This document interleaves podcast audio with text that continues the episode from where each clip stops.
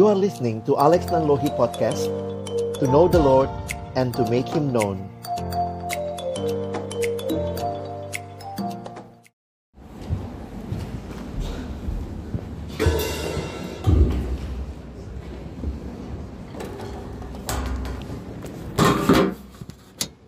Mari kita berdoa sebelum membaca merenungkan firman Tuhan. Bapa di dalam surga, kami datang dalam ucapan syukur pada pagi hari ini. Kami berterima kasih untuk cinta kasih dan anugerah-Mu dalam hidup kami. Kembali hari ini kami boleh datang memuji, memuliakan nama-Mu. Dan tiba waktunya untuk kami membuka firman-Mu ya Tuhan. Karena itu kami mohon, biarlah waktu kami membuka firman-Mu, bukalah juga hati kami. Jadikanlah hati kami seperti tanah yang baik, supaya ketika benih firman Tuhan ditaburkan, itu boleh sungguh-sungguh berakar, bertumbuh, dan juga berbuah nyata di dalam kehidupan kami. Berkati baik hamba-Mu yang menyampaikan dan setiap kami yang mendengarkan. Tuhan, tolonglah kami semua, agar kami bukan hanya menjadi pendengar-pendengar firman yang setia, tapi mampukan dengan kuasa dari Roh-Mu yang kudus, kami dimampukan menjadi pelaku-pelaku firman-Mu di dalam hidup kami, di dalam masa muda kami. Bersabdalah ya Tuhan, kami umat-Mu sedia mendengarnya. Di dalam satu nama yang kudus, nama yang berkuasa, nama Tuhan kami Yesus Kristus, kami menyerahkan pemberitaan firman. Amin. Shalom. Selamat pagi Bapak Ibu Guru dan juga adik-adik yang saya kasihi dalam Tuhan Yesus Kristus. Pagi ini sama-sama kita akan melihat satu tema yang saya pilih bagi kita. Di tengah-tengah kehidupan kita, satu bagian penting adalah kita bicara tentang watak. Watak pengikut Kristus. Mungkin banyak yang bertanya, apa sih watak itu? Kalau kalian perhatikan, ini adalah istilah lain dari karakter, ya? Di dalam bahasa Indonesia juga dikenal istilah watak. Jadi secara definisi, watak adalah sifat batin manusia yang mempengaruhi segenap pikiran dan tingkah laku, kepribadian, dan tabiat. Mengapa ini menjadi bagian yang penting? Karena kehidupan kita bukan hanya satu aspek. Kadang-kadang orang berpikir aspek yang utama adalah aspek intelektual. Di banyak sekolah, orang diukur hanya dengan intelektualitasnya. Karena itu nilai raport kayaknya segala-galanya. Tapi banyak orang dengan intelek yang tinggi belum tentu punya karakter atau watak yang baik. Nah, bersyukur di tempat ini saudara bukan hanya dididik di dalam pendidikan intelektual yang baik. Ada jiwa kemandirian yang kalian bangun. Dan ada karakter.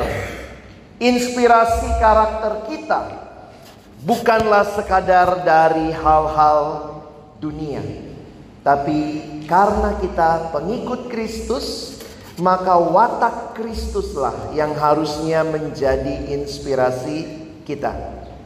Our character inspired by Christ Himself. Karena itu sama-sama kita akan membuka di dalam satu bagian firman Filipi pasalnya yang kedua.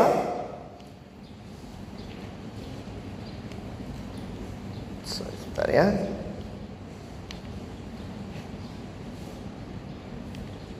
Filipi dua ayat lima sampai sebelas. Mari lihat sebentar Filipi pasal dua ayat lima sampai sebelas. Mari buka kitab suci kita. Sama-sama kita akan membaca bagian ini.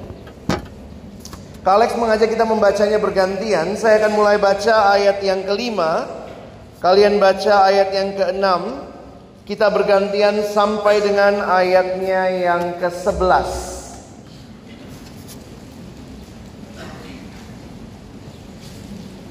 Saya akan mulai ayat yang kelima. Hendaklah kamu dalam hidupmu bersama menaruh pikiran dan perasaan yang terdapat juga dalam Kristus Yesus,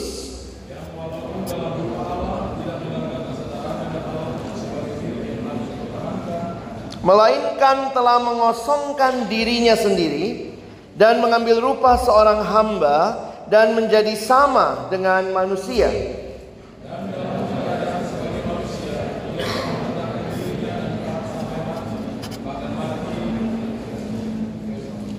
Itulah sebabnya Allah sangat meninggikan dia dan mengaruniakan kepadanya nama di atas segala nama,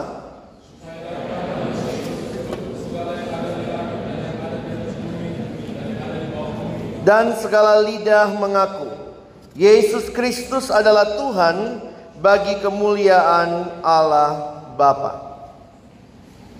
Saudara yang dikasihi Tuhan, kalau kita bicara tentang karakter sekali lagi, saya ingin mengingatkan bahwa inspirasi karakter kita bukan sekadar dari apa yang kita lihat di dalam dunia. Inspirasi karakter kita adalah apa yang kita saksikan di dalam kehidupan Kristus. Karena itu lihat apa yang Paulus katakan ketika dia bicara kepada jemaat yang dia layani di Filipi. Kalau Kristus adalah Tuhan yang memberikan teladan melayani, kalau engkau dan saya yang mau ikut dia, maka harusnya kita pun punya karakter yang melayani. Karena itu Paulus berkata, hendaklah kamu dalam hidupmu bersama. Nah, ini istilah yang menarik ya, menaruh pikiran dan perasaan yang terdapat juga dalam Kristus Yesus. You want to follow Him, you need to put your hope, your trust, your thought, your mind, and also your feeling. Jadi ini menyeluruh, saudara ya.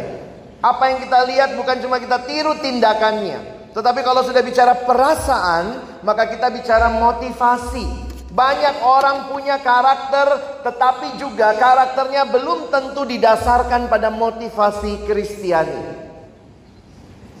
Kenapa? Karena semua bidang ilmu sekarang, atau juga di dalam banyak training tentang karakter, ada banyak motivasi yang diberikan. Kamu harus begini supaya apa? Supaya sukses. Kamu harus begini supaya apa? Orang itu maunya diperlakukan seperti itu. Hanya atas dasar hal-hal yang sementara. Tapi saya bersyukur melihat apa yang firman Tuhan sampaikan. Kita punya teladan, yaitu teladan Kristus sendiri. Dan kalau kita mau meniru dia, ingat bukan cuma Yesus yang melayani, banyak yang lain juga melayani. Tetapi mari kita belajar dari Kristus. Apa yang menjadi motivasinya? Sehingga saya menuliskan begini. Pelayan atau pekerja Kristus seharusnya memiliki karakter atau watak seperti Kristus sendiri. Dan hari ini kita akan melihat apa yang menjadi teladan Kristus di dalam melayani. Serving is one of the character that you and I should have. But again, serving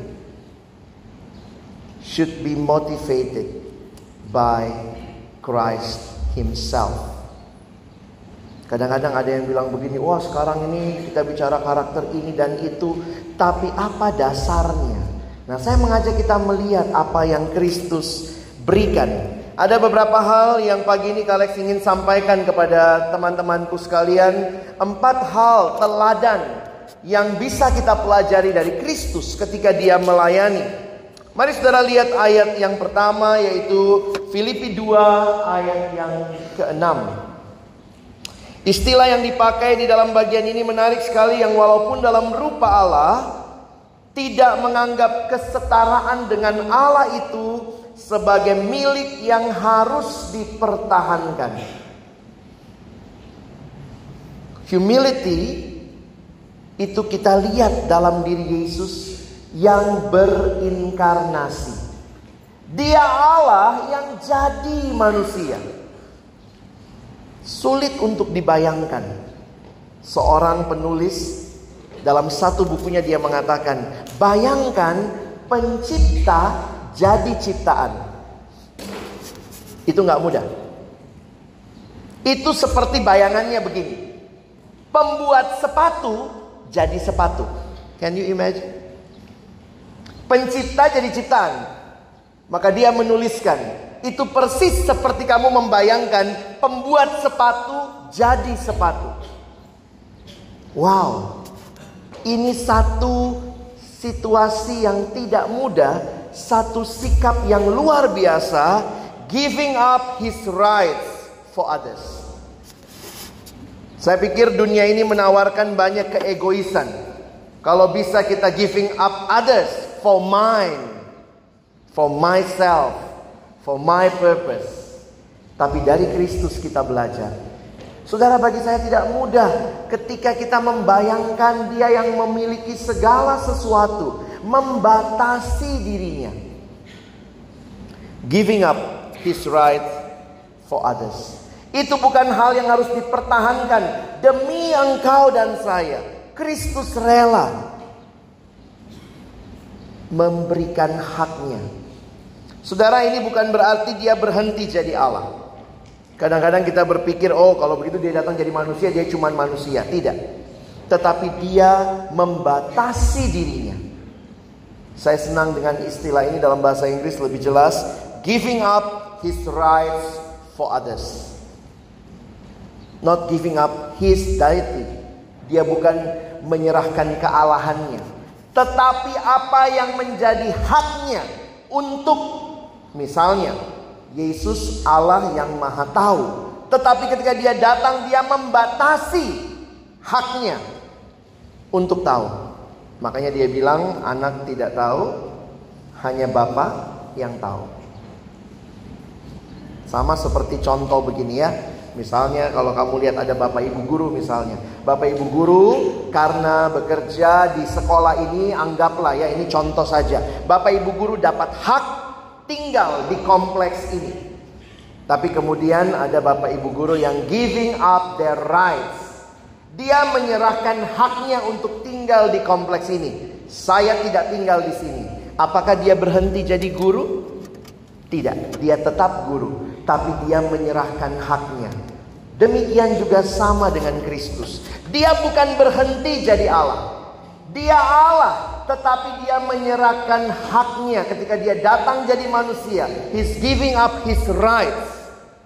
Karena itu waktu Yesus bilang, aku tidak tahu, hanya Bapa yang tahu. Banyak orang yang bilang, oh Dia berhenti jadi Allah. No, He is giving up his rights.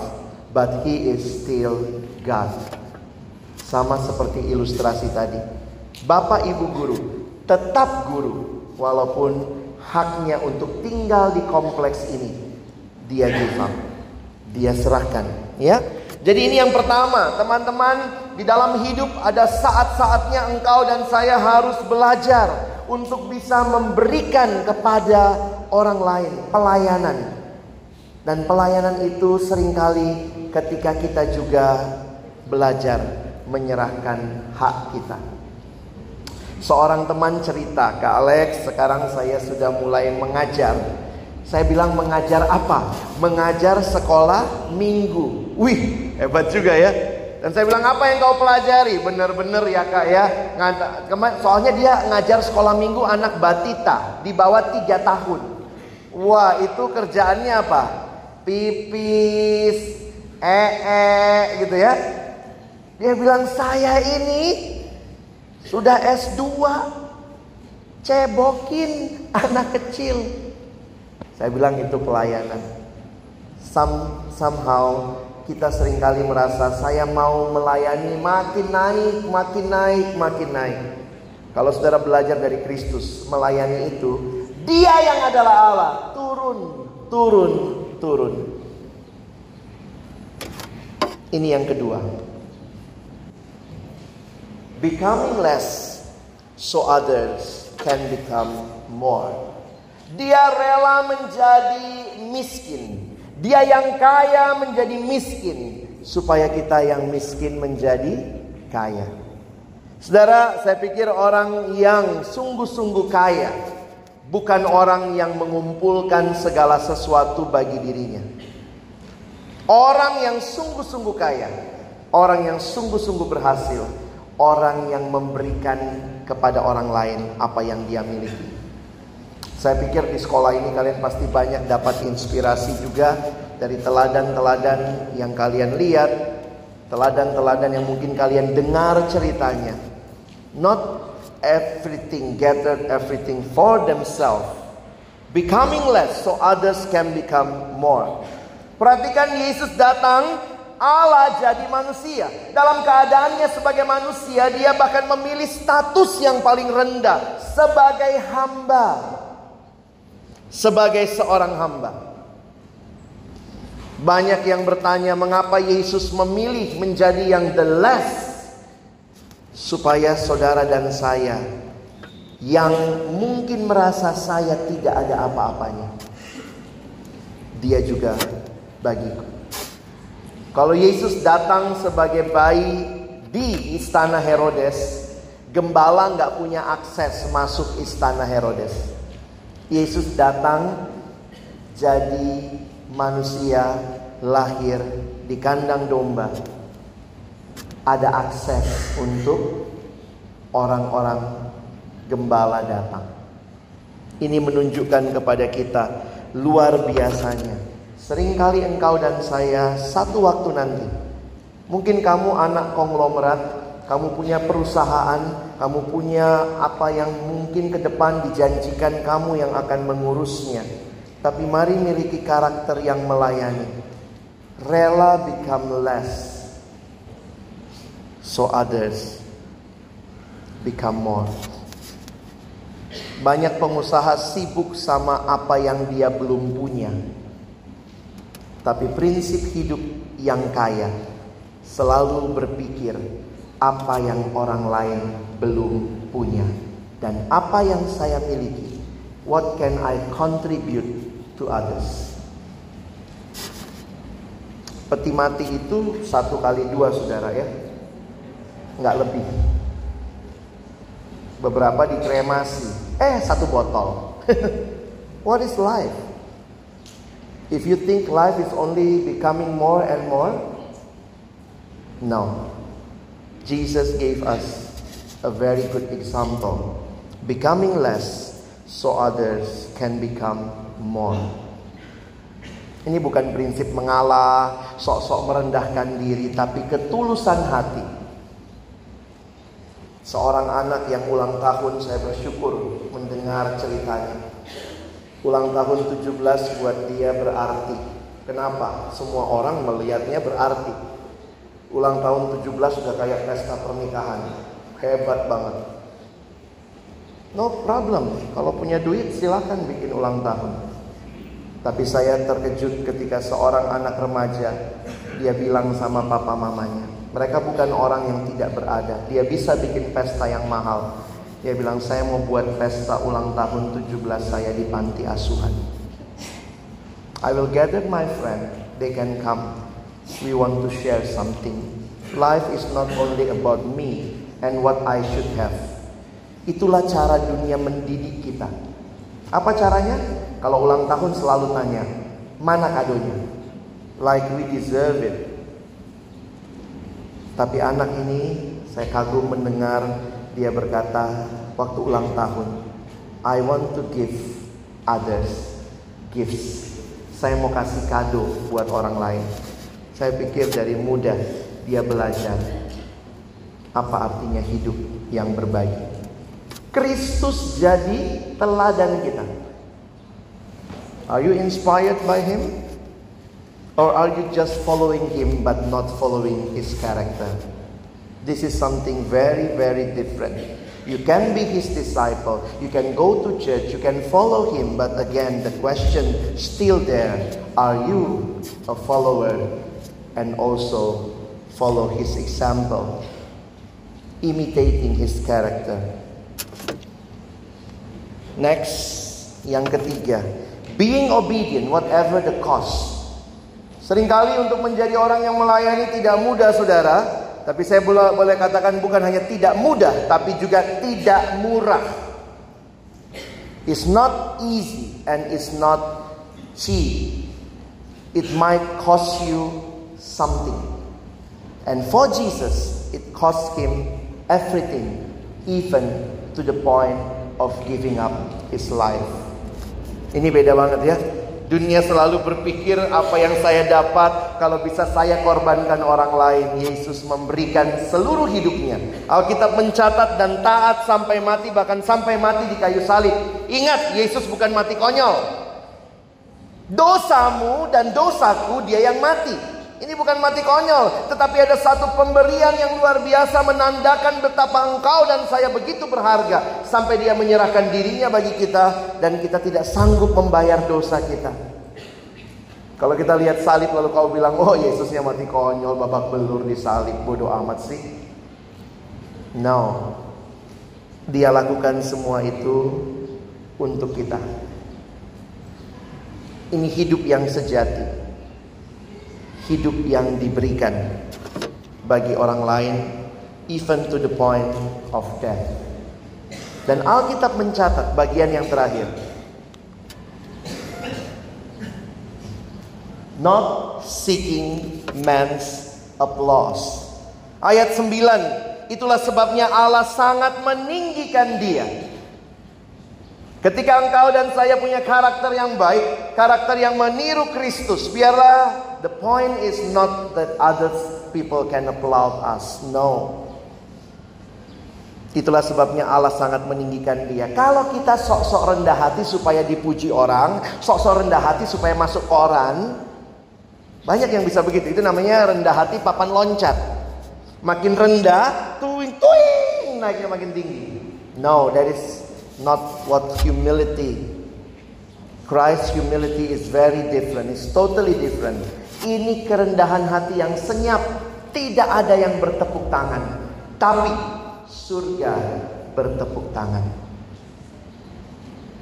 Itulah sebabnya Allah yang sangat meninggikan dia dan mengaruniakan kepada nama di atas segala nama. Saya bersyukur ada sekolah-sekolah seperti tempat-tempat teman-teman sekolah yang bukan hanya mengajarkan ilmu yang tinggi, tapi membentuk karaktermu. Belajar melayani seperti Kristus. I pose you with this question. How about you? Bagaimana dengan saudara? Kiranya firman Tuhan yang singkat ini, empat hal yang kita pelajari tadi. Giving up his rights for others. Becoming less so others can become more. Being obedient, whatever the cost. Not seeking man's applause. Benar-benar menjadi karakter yang kita rindukan, kita alami dalam hidup kita. Slide terakhir saya. Being a servant of Christ is more about being, character, watak, rather than just doing. Many people can do many things. But again, what is their true motivation? Christ gave us a very basic example, not only about things that he did, but again, the most important thing, he gave the whole life with a true motivation. Come and follow him. He is our example for humility, for serving others. Amin. Mari kita berdoa.